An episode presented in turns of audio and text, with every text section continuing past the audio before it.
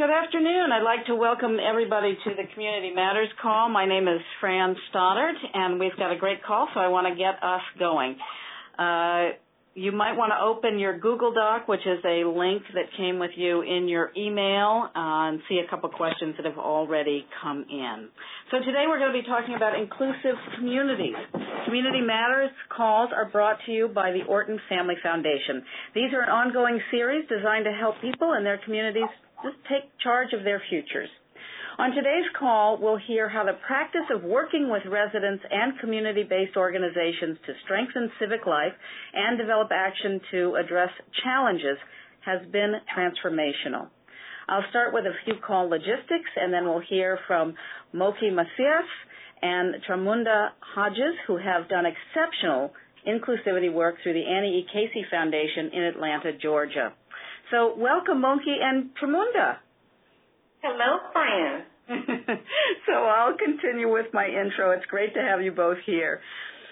So first they'll introduce us to the basics of their work and then we'll challenge them with your questions from the Google Doc. We'll also welcome your insights on the Google Doc during the call.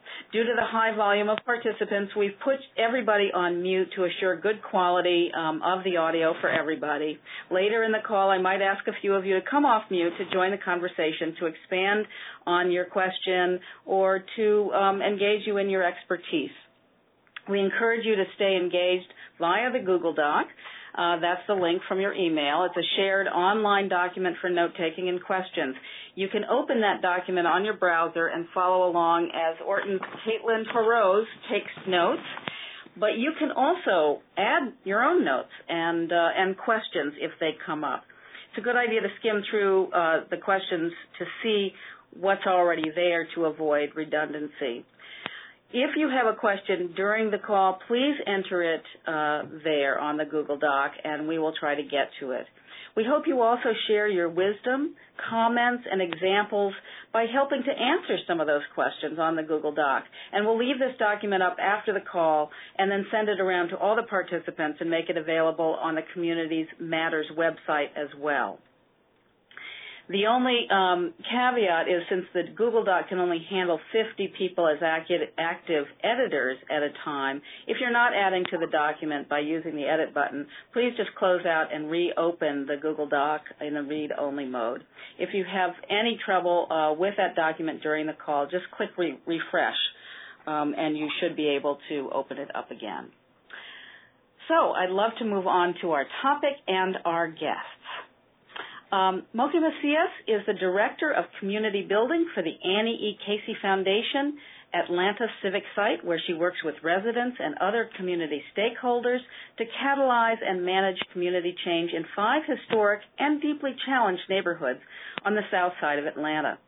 Trained as a city planner, Moki has experience in the nonprofit sector and grassroots community organizing.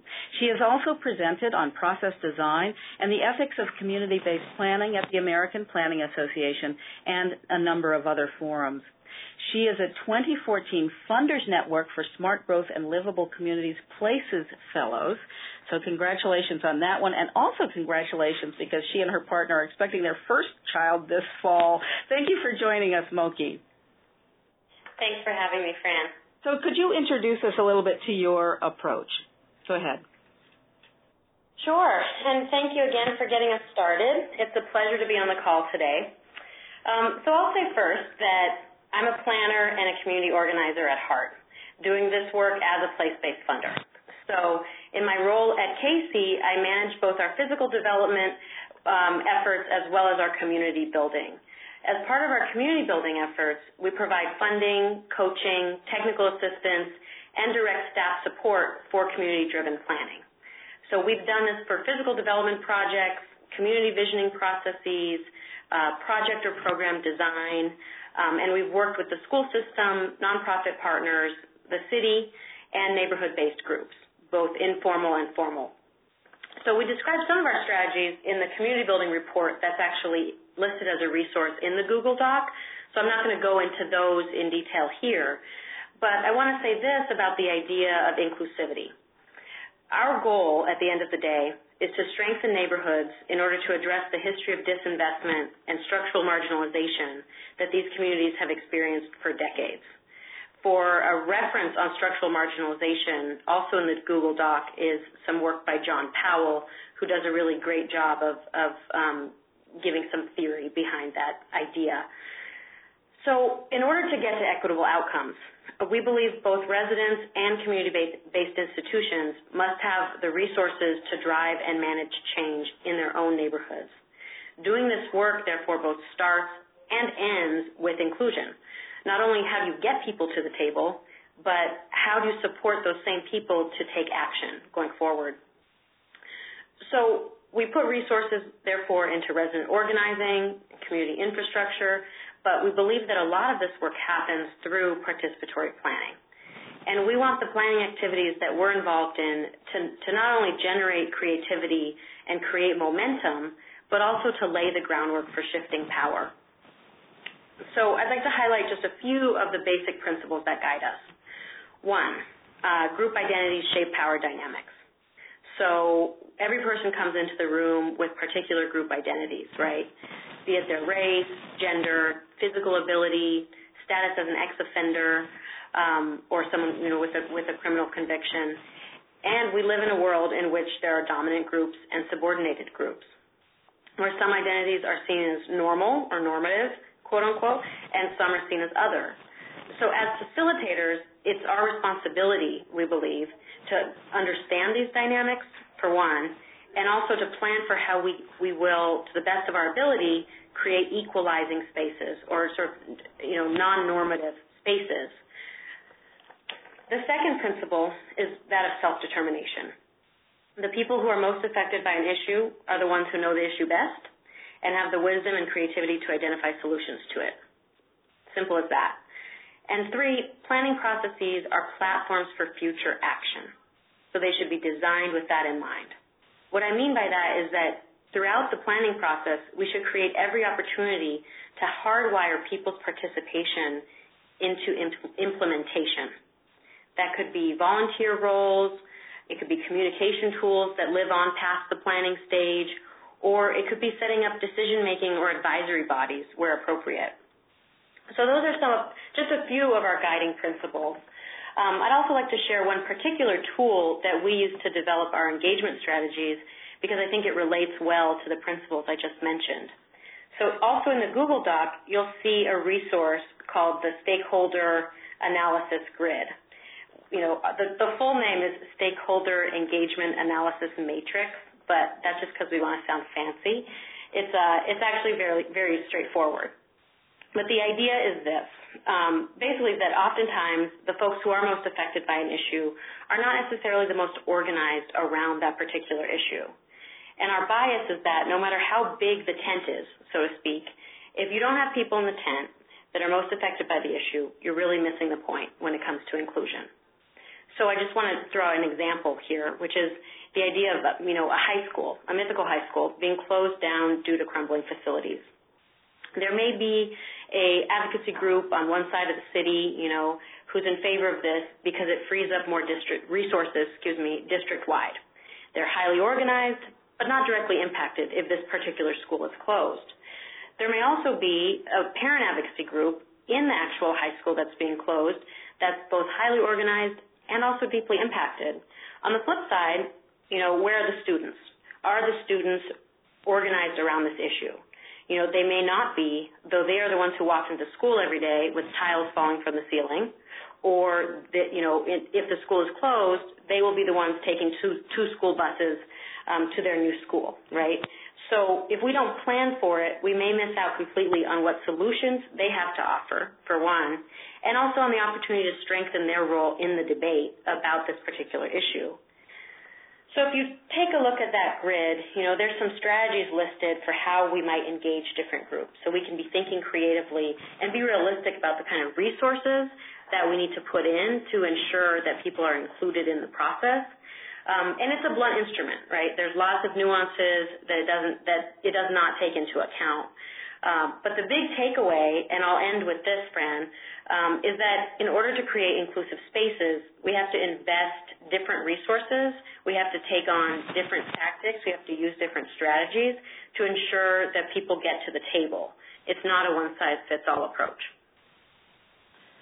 Terrific. And uh, we'll get to some of those even more specific examples. That was a very helpful one about the students. Thank you so much, Moki. Sure. Now I'd like to hear from uh, Tramunda Hodges. She is the Community Building Coordinator with the Annie E. Casey Foundation Atlanta Civic Site Community Building Team. She coordinates logistics for community meetings and events. She facilitates meetings and trainings and helps build relationships and partnerships that advance neighborhood transformational goals. She helps non-engaged residents find their niche and develop a desire to become more involved in their community.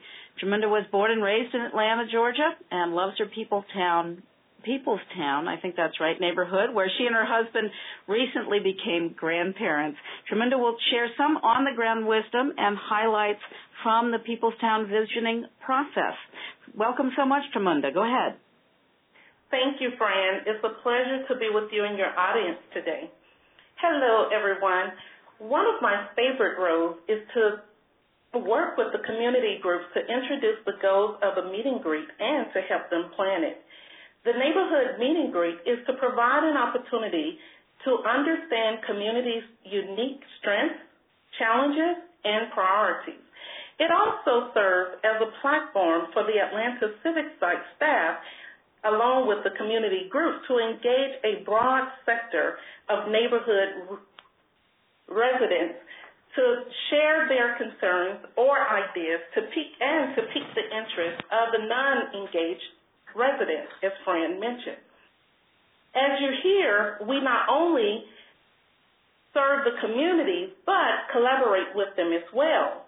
This year, of the five communities that we serve, the Peoplestown community, and again, which I live, work, and play, was the first to do a meet and greet.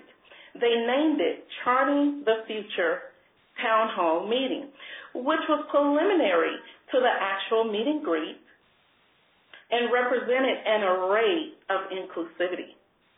It was held in the community's elementary school auditorium and hosted by the school, a CDC, a social service organization, and the Peoplestown Neighborhood Association.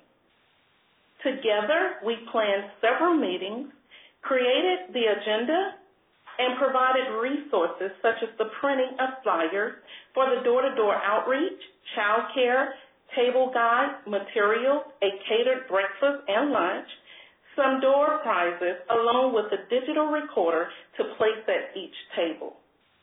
We, start, we supported the request for full participation of each resident of Peoplestown by selecting table guides from the surrounding communities and compensated them uh, with a gift card of $100 um, and for, for them to actually facilitate the table. At this time, I would like to walk you through the day, and you can follow along with the Peoplestown case study. The meeting attracted over 100 participants, including business owners, stay-at-home and working, moms and dads, community leaders, as well as youth, adults, and seniors. Multiple nationalities were represented along with faith-based organizations. It was meaningful to start the meeting with the breakfast just to put the residents at ease while they fellowshipped with one another. The welcome opportunity was important to acknowledge everyone in the room, including city and state officials who represented um, various parts of, of the Atlanta area, and they lended their support in various segments of that workshop. Now, to particularly capture what was important to each resident with a, an individual and group exercise, we asked them to think about someone they admired and what they valued, what their values represented. So that everyone would know who lives in Peoplestown community, they asked, they were asked to write on a cutout paper doll, several of them, at, um, in fact, that represented the people in Peoplestown to describe them in one word. Who um, the from the question of who are you, meaning describe yourself as an example: black, female, middle age. What do you do? Volunteer, barber, feed the homeless. Now, in a few words, we ask them to describe how they lived in Peoplestown. Do they drive? Do they shop? Do they run? Do they walk? And we also asked them to think about someone that they knew that lived in the community who was not there at the table or a part of that event. And we wanted to know in one word for them to describe that person, as well as what do they do, or how did they live in the community. The residents were then asked to take out, to check out the collected data and maps that were placed around the room on the wall, and to poll the location in which residents live, they were encouraged to add, to add a push pin to the map that was on the easel. And while they were asked to tour another wall that displayed the cutout paper peoples of Peoplestown and observed the values that they generated. So for the second half of the session, we activated the digital recorders to take the remainder of the workshop to obtain accurate feedback to share with the community at another date. To chart the history of the Peoplestown future, each group was given 10 cutout paper people dolls. And then, as a group, each group was asked to set, ask a set of questions about the future of Peoplestown, be it 5, 10, 15 years from now, from the perspective of the people that they were given. The group also brainstormed what actions are needed as a community and who do we need at the table with outside community, with outside the community to help us meet the needs of the people that live within the community. Finally, each group reported out on who their people were and how Peoplestown will meet the needs 15 years from now. Finally, the next step was for the meet and greet planners to actually um, meet on a regular basis, which they began doing, to understand and digest the community's feedback and to develop ways to share it back with the community. They will also follow up with the volunteers that were recruited from the town hall meeting to help community organizations further develop action plan. Thank you. Thank you so much, Tramunda. Um, so before we get to the, the, the questions, there, there, are a couple things that, that you brought up. One, what what was what was the general response to um, to this meeting or, or meetings like it? Are um, are, are are people excited to become more engaged? Do people sign up to do more stuff? Is this uh, what what changed from the people that, that came to this uh, morning meeting? Well, I can say that Peoplestown is a pretty active community, and they're always looking for opportunities to come together to improve, you know, the structure of the community or the conditions of the community, and to fellowship and eat. So the the the outcome of that was definitely this: there were certainly interest in being there they um, was just so amazed with um, the opportunity to ask for the foundation to come in as a concerned partner, uh, let me say that, as, and funder, but as a concerned partner and funder to um, just help them to reach some, some of the goals that they're interested in. And, and, and I'll imagine with all of these partners that you also involved in, in not only being there but also organizing it, that that's that's a very powerful piece of just of having these meetings as well. And I'll add, Fran, that you know I, I think one of the goals that the planners of the the meeting shared with us from early on was that you know there there are certainly different kind of groups within the neighborhood and like any neighborhood you know you you kind of have cliques right um mm-hmm. and so one of the goals was to kind of break down some of the barriers and to get people talking across uh, whether it was kind of sides of the neighborhood, right, that don't usually interact, or people who've been there for a long time and people who've just moved in, you know, all sorts of minor divisions. And I think it really helped us to to get there by having people think about values that they were bringing into the room, and then by having people think about who lives in Peoplestown, and then be able to see the the the true diversity of both values and and people and have to speak to that, right? So that it wasn't it ended up having to um, you know, we, we kind of threw everybody in the same Peoplestown boat and mm-hmm. then people had to start speaking about the future of Peoplestown from that perspective. So I think that was we found that people were very um, they they got shifted a little bit because of the structure of the event. And, and finally, and I'm going to get I'm going to get to everybody else's questions in a minute, but I think it's so interesting also about what did, did were there answers to questions about who was not in the room and how to engage them? Absolutely. So some of the questions of who were, or some of the responses to who were not in the room was um, the single parent, the single parent, um, be it mother or father, who's working and having challenges with um, child care. Um, some of them may have been um, bus riders, and you know some of the routes of our public um, transportation has changed. Um, some of them actually uh, made mention of drug dealers. You know, um, what will it take for them to actually obtain a new career? Um, some of them were, so it was various, um, and most of them, I must say, pretty much spoke from their neighbor, you know, not, not seeing their neighbor there in the room and at the table for various reasons.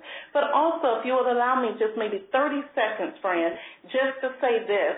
As a result of the meet and greet um, preliminary uh, workshop, I I could say that that was a transforming um, opportunity, which they actually was very successful at doing.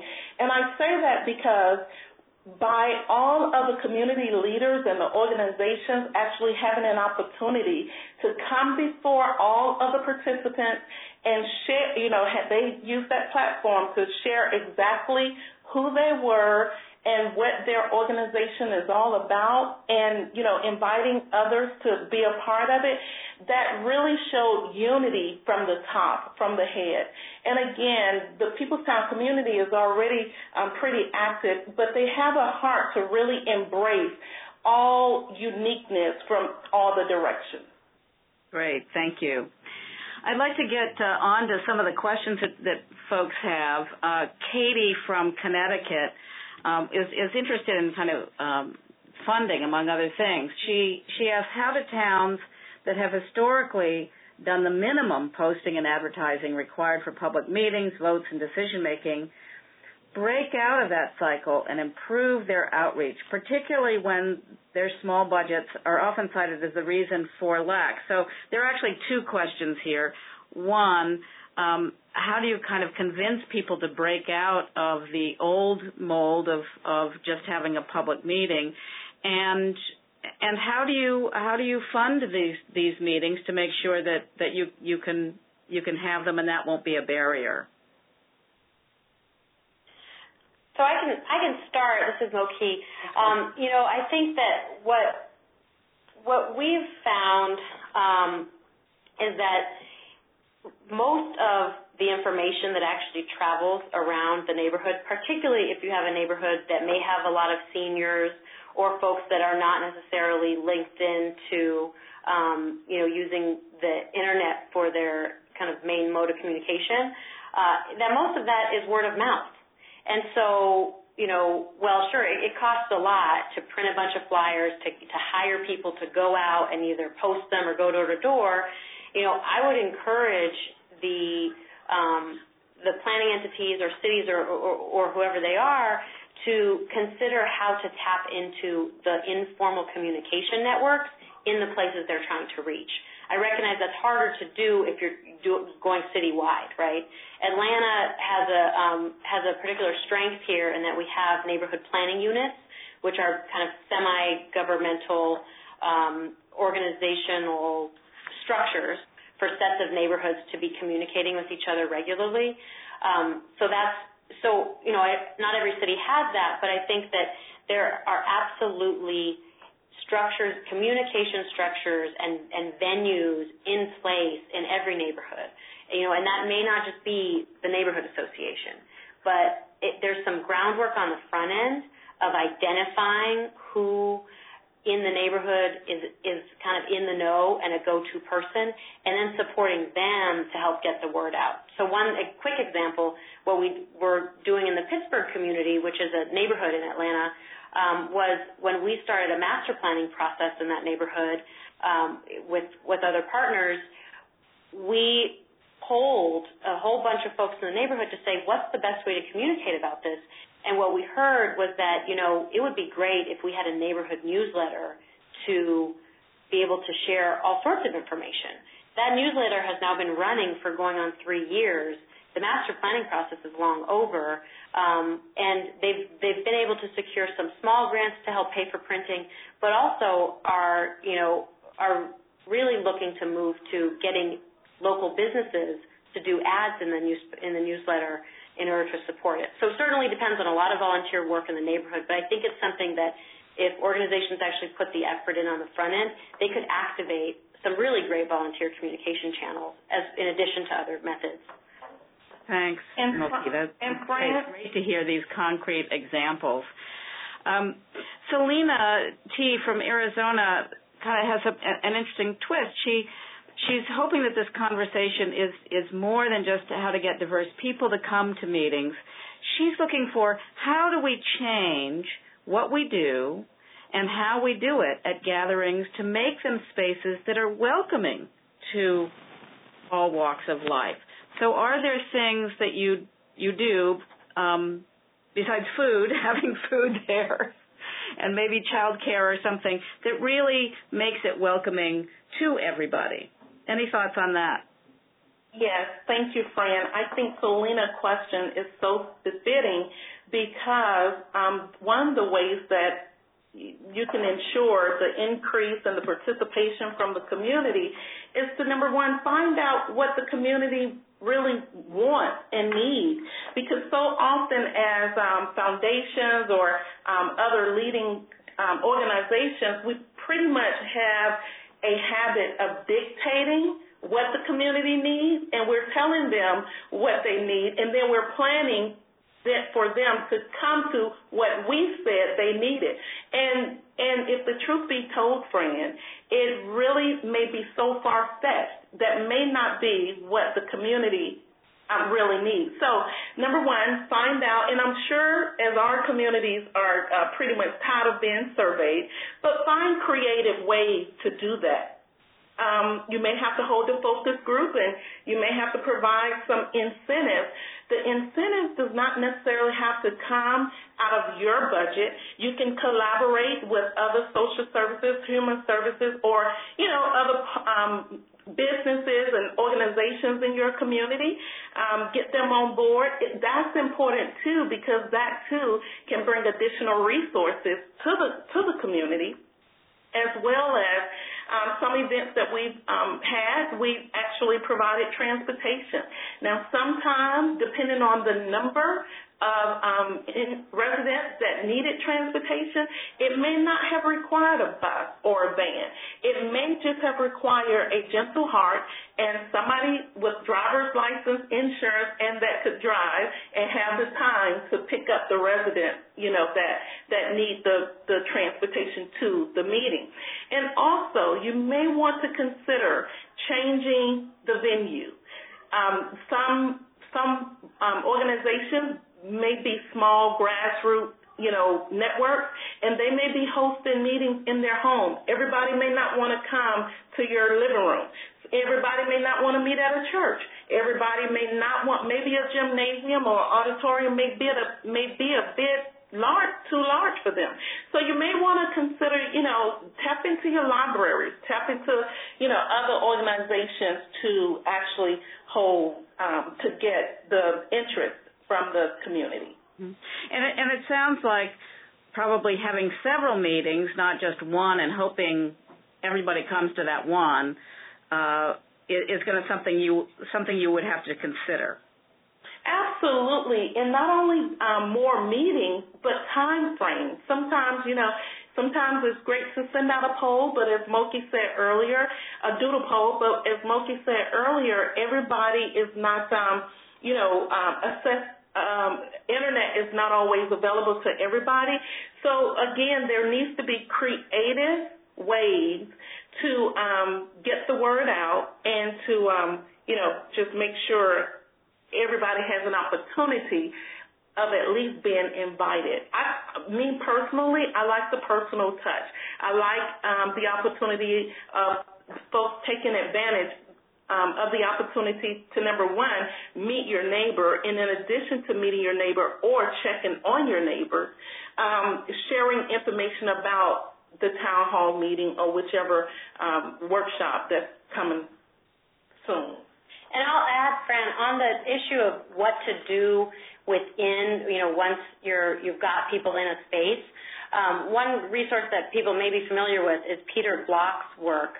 That's mm. also listed in the Google document. But but he has this idea of powerful questions and and about how you create a space that kind of that you know puts people in a different uh, role so that instead of showing up to receive information or to kind of you know, answer questions. It's it's the way you frame the questions and the way that you set up the expectation of the of the time together is really important. And actually, you know, I think he has done some really beautiful um, writing and work around how to change the nature of the conversation with this idea of powerful questions. So I, I would certainly recommend that as a resource.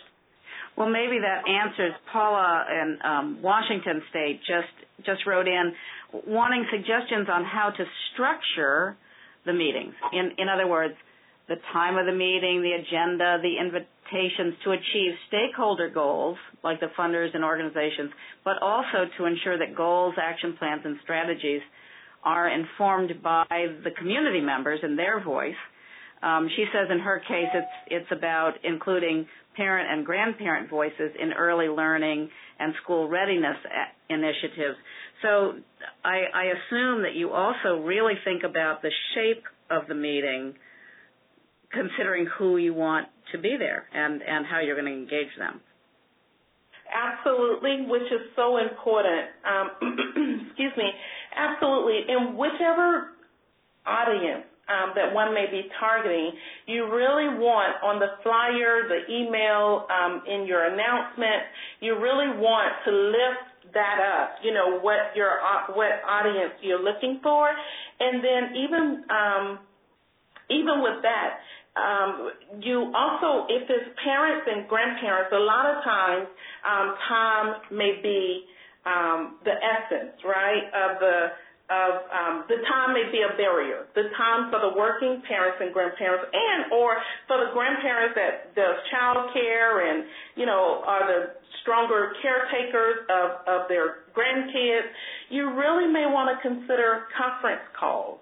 Um, not always does it have to be a face-to-face meeting. Now, again, I like the personal touch, but um, to just kind of test out various um, opportunities and methods in which you could use to increase that number, I think it'll be well worth it. Once you get them there, you may want to consider role, giving each of them a role and responsibility. Not too heavy.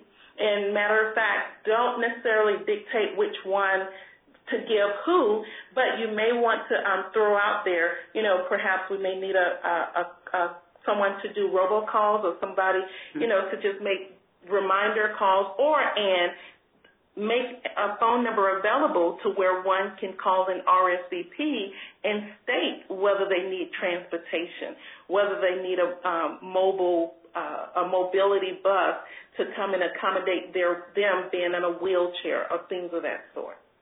Great, Tramunda. Thank you. Uh, I, will move on to uh, Michael from Georgia. Um, he's looking at, he asks, how do you promote cumulative learning and engagement where residents remain engaged over time with inclusivity, where new participants are openly sought and welcomed. So this is kind of how do you sustain this and continue to engage people and continue to bring in new people over time?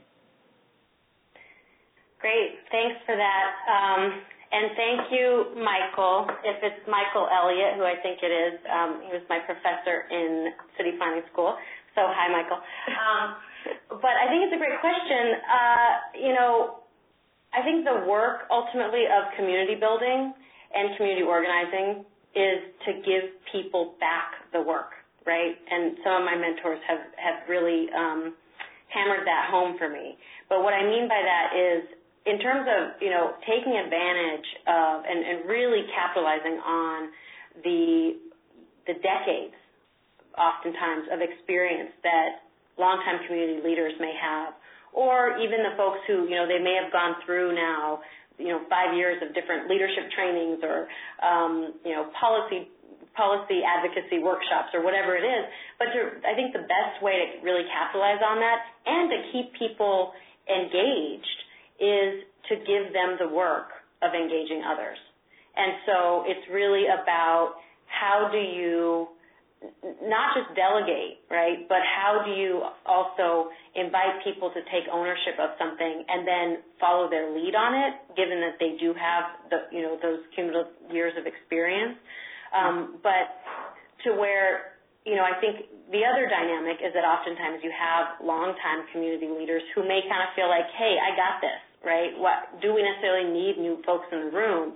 Um, but I think it's about you know continuing to lovingly push um, the the veterans um, and to really to challenge them to you know for what they're going to do to pull people in.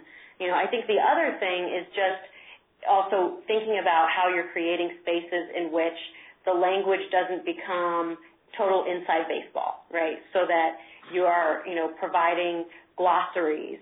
You're providing, you know, one fun thing that we've done before is kind of like a um, a taboo. We've structured a meetings as as a taboo game, and so there are particular words that you that basically people can't say because we all go to kind of our catchphrases, right?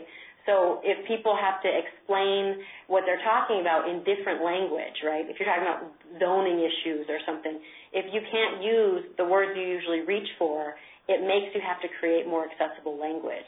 So I think there's there's some fun involved in creating spaces that are accessible to folks getting newly engaged. The one other thing I'll say on that is that you know I've been to so many meetings where people get sort of berated to say you know you you really need to be involved. You know nothing's going to change if you don't be involved. But people walk out of there with not one single next step that they could actually be involved in. So I think it's really important for every meeting to be able to say, sure, you know, let folks know you need to be involved, but more importantly, let them know how can you be involved. That means we need somebody to attend this meeting next week at City Hall and report back to us. Is somebody willing to partner with our community leader who's going to help do that report back? You know, really concrete things to pull people in, which also may help pass the torch. Terrific, Moki. Thanks. And um, uh, Michael, if uh, you know, if you are, are burning to add anything to it, though it sounds like you have one heck of a student there. Um, uh, if you there is a star six option uh, for you to come on and, and add to this conversation. And as you might be thinking about that, Mike from Pennsylvania might want to come on. Um, his issue that you kind of spoke to, Moki, just a second ago, is um, getting suggestions for pulling together a community in which the major group, which includes civic government, um, are excessively protective of their turf. And I assume, Michael, that you are um, talking about folks who are not really interested in, in inclusivity and might be even threatened by it. Um, uh, Mike from Pennsylvania, if you're there and want to press star six and kind of explain this a little bit, we'll, we welcome that. And if not, in the meantime, um, maybe Moki or Tramunda can kind of speak to how do you help uh, or encourage groups that are are threatened somehow by inclusivity to see um, what a positive and important thing this is to their town or community. Absolutely. Thank you for that awesome question. I just have a few things for that. Um, number one, in, if it's not a private meeting, attend their meetings. But when you attend their meetings, attend it without an agenda and also without your own personal agenda.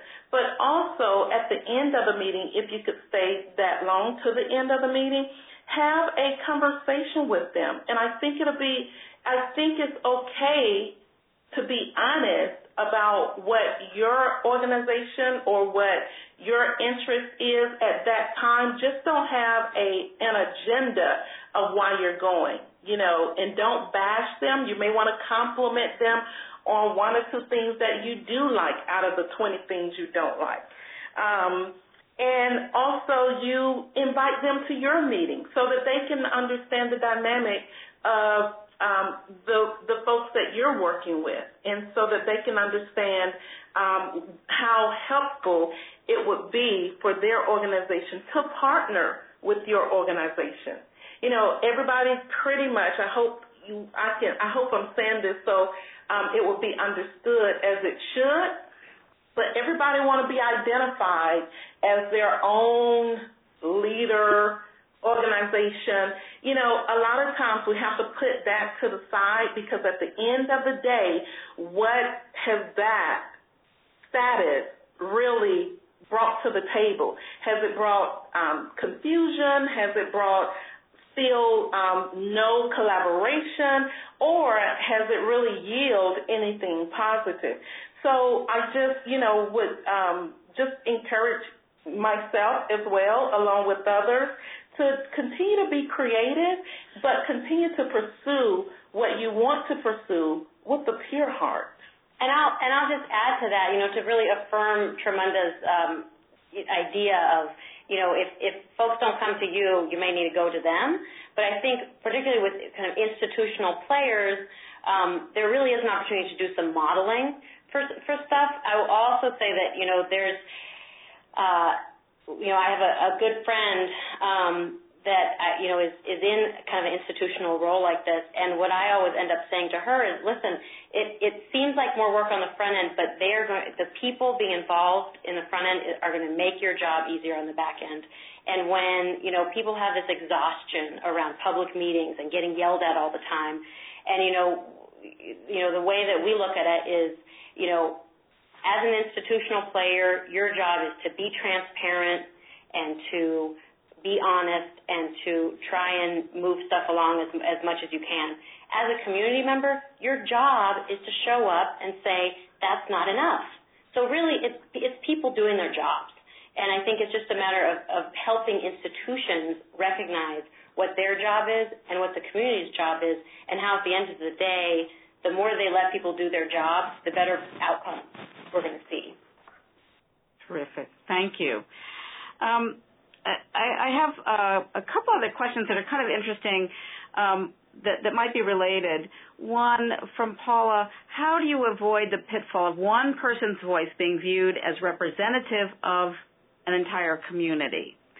Um, so, someone might not appreciate someone one being a representative because it might they might say well she doesn't really represent me or and or feeling that one person in the room represents their whole group.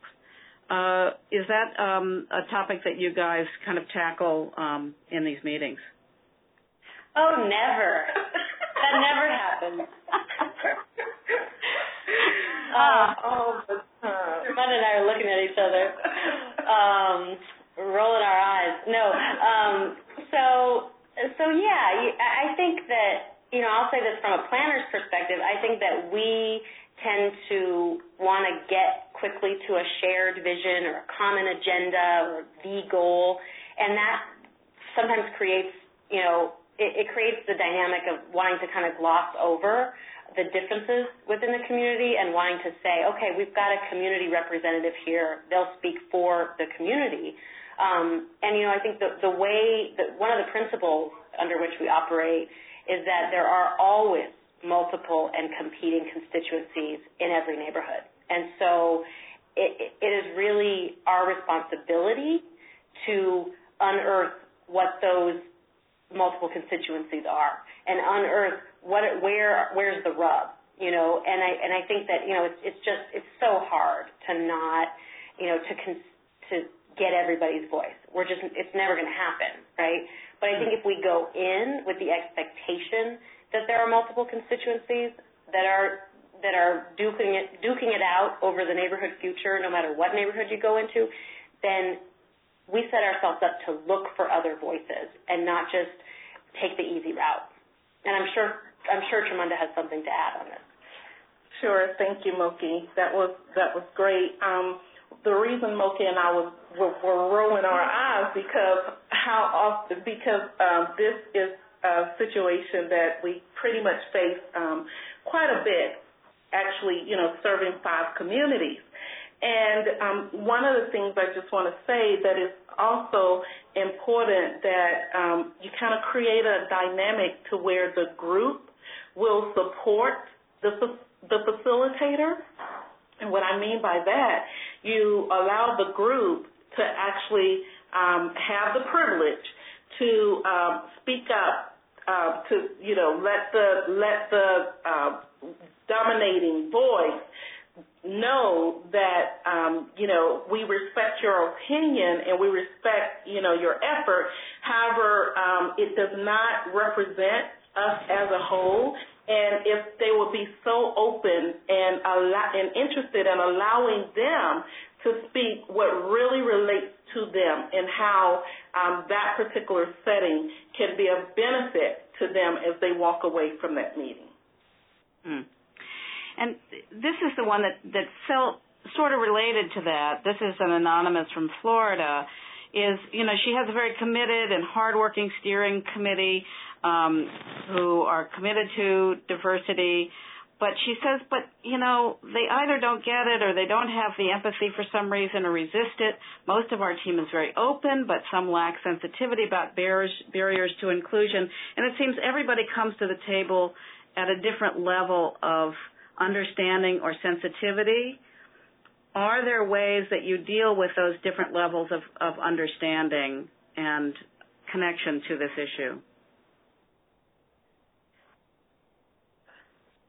You know, I was just real. I read that question earlier, Fran, and um, from the time I read it, even to now, I'm still pondering over the creative ways that that that that you know this could be a better outcome. But let me just speak from let me just speak from reality.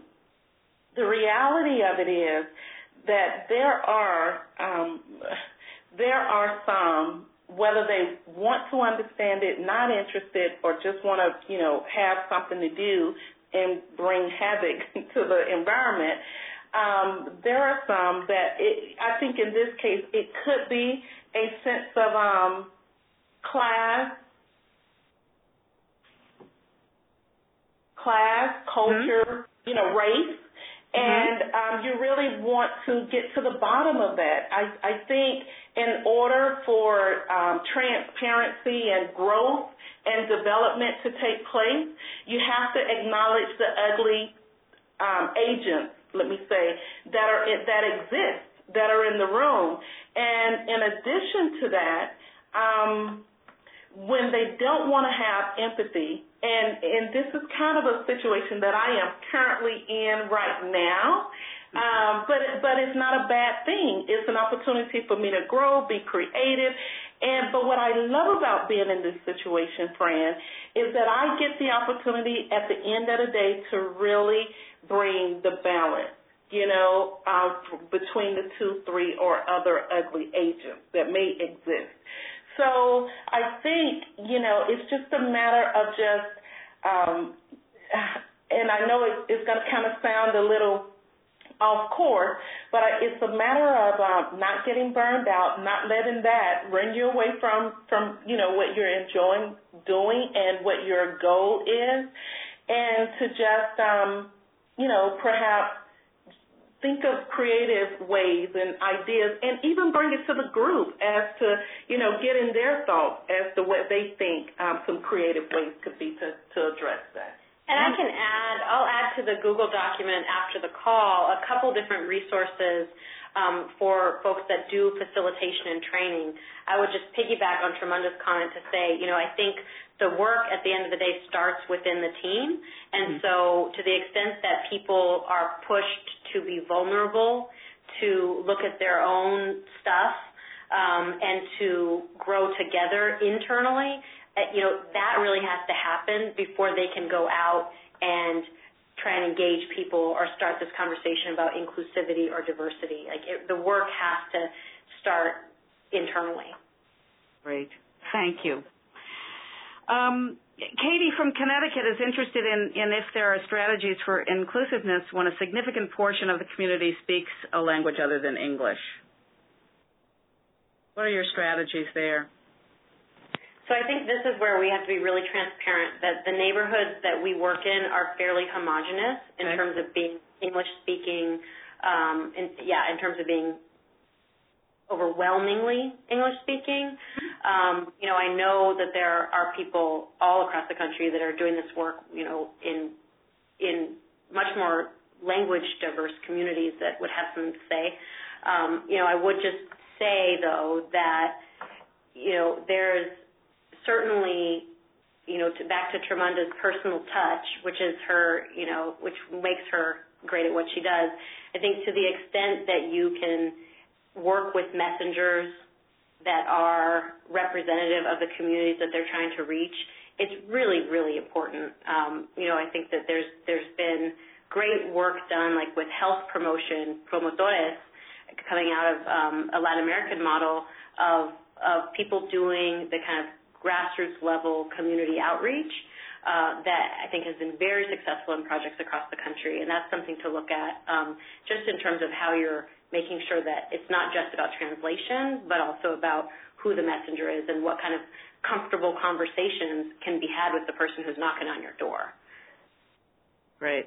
And I encourage uh, other people who are listening today who have had a lot more experience with um, communities where there are several languages. I, I know in, in my community there are uh, about 48 languages in the high school, and it's and it's a challenge, um, but an exciting one. Um, there is another question uh, coming in from Texas, and maybe we've covered this a little bit, but this is really a question about best ways to introduce the concepts of residence engagement um, to a community and to leaders.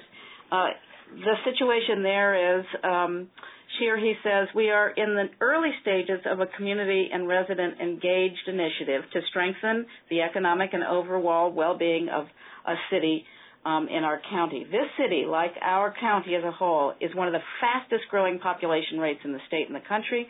In fact, coupled with the interest um, of diverse residents and with the commitment of leaders in the city, um, they want to ensure the quality of life for all residents as growth progresses and offers opportunity to explore models that have not maybe been tried here before. So it sounds to me, and I, I'm not sure if I'm translating this right either, but a very fast growing place. Um, how do you make sure, um, how do you introduce ways to have resident engagement when things are moving so fast and everything is growing quickly? How do you and or how do we how do you even begin? There's another question on how do you begin with community engagement where it never has happened before. Thanks, Fran, for that great question. Number one, I believe it's so important that um, if there has been a previous leader in that community, you always want to acknowledge that leader. And what I mean by that, don't act like you're getting involved today. Um, it's the only involvement that has taken place in this community. So you want to reach back and you want to, you know, you really do want to um, bring some acknowledgement um, toward that previous leader, or either it could be the current leader and you may not like their strategy and their ways of doing things. And you may want to also partner with or at least sit down and have coffee and a conversation with the leader, not saying that they always have all the right answers or even something that's to your liking, but to at least um, get the wis- get their wisdom and of their failures, of their excuse me, of the things that lessons learned, um, things of that sort. So I think it's important to um, um, when you talk about growing a community, as Moki said earlier, it's important for the internal dynamics to be flowing in a transparent, honest, and open manner. And then you take that model that you have modeled at home, so to speak, you take that into the community, into the world, um, because it's not until that time is when um, you plant the seed for growth and development and, and things of that sort. And I, I would add, Fran, in addition to sort of doing your homework and doing your groundwork, um, you know, that just to acknowledge the kind of anxiety that's probably present around, uh, you know, a lot of transition in a place. Mm-hmm. And so, you know, I think dealing with that head on may get people to trust the process or may start earning the trust of folks in the process. So recognizing that there's probably people who are very worried about the pace of development. There may be others who are kind of there because it's happening and they want to see it continue. Um, you know, at the end of the day, you know, there's probably a lot of shared interests among all these people, um, but I think it's acknowledging the anxiety that that kind of change can produce. There's a woman um, out in there's a woman in New Orleans, and I'll add her name. I don't know it now, but I'll add her name to the Google Doc. But she she has this project. Where basically, it's stickers that says, you know, I want this to be, or my city is, and so she was basically distributing all these stickers for these vacant buildings, and you know, people were basically just writing on the on the walls of these buildings on these stickers, right?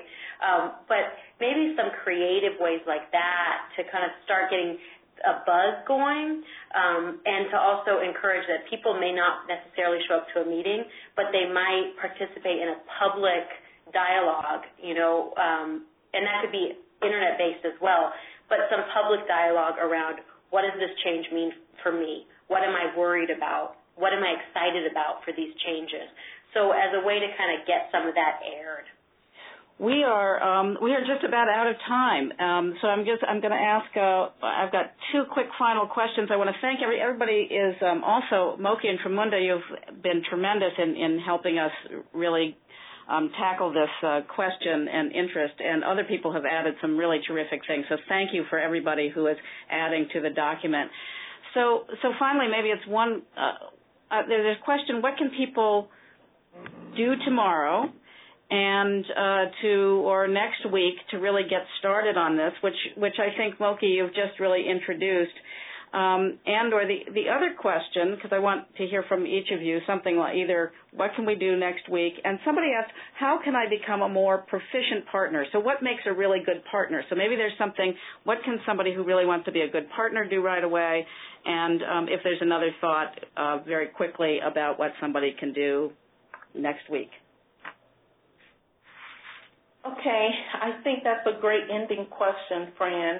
I think what's important to um, what you could do next week is really take this time over the weekend and think about all the goals that you really have for your community.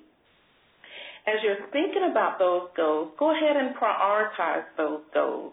And you may, it may be be beneficial to narrow it down. Don't take them off the table, but you th- you you decide on which goal is most important and most related to where the community is, and start pursuing that goal. And as you start seeing some harvest um, around pursuing those goals, then you start introducing the other goals. But be sure they're not your own personal goals. Be sure they're the goals of the community. Great. Thank you, Tramunda. And I'll and I'll add, um, or I'll close with with this.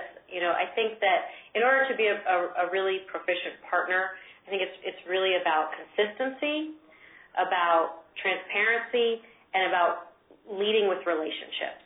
And so leading with your heart. In terms of what people could do next week, I would say go to um, go to one public meeting and just and you know I'm sure a lot of folks on the call go to a million, but go to one and you know don't go as a facilitator don't go as somebody who knows you know what's going on even but go to a meeting and sit down and just experience that meeting from the moment you walk in the door to the moment you leave and experience it as a community member and think about you know what are the ways I would do this differently do I feel welcome in this space do I feel invited to be a part of whatever they're they're discussing right and so and I think you know I think the most that I've learned from to, to design processes, particularly inclusive ones, are being on the other end of them and feeling like, does this feel good or is there a better way? So I would encourage folks to do that, you know, just as an exercise. Great. Thank you so much, Moki and um, Macias and Tramunda Hodges. Thank you both so much for being on this call. We've just run out of time. I've got just a few announcements. Thank you both for joining us today. Thank you. It was our pleasure. Absolutely. And we hope you continue to add to the Google Doc. There's some great comments there. We'll send it around to everybody. Caitlin has also just added a link to a five question survey very quick at the top of the Google Doc um, to let you um, please comment on how this call went for you today and let us know how we might make this series be even more useful to you.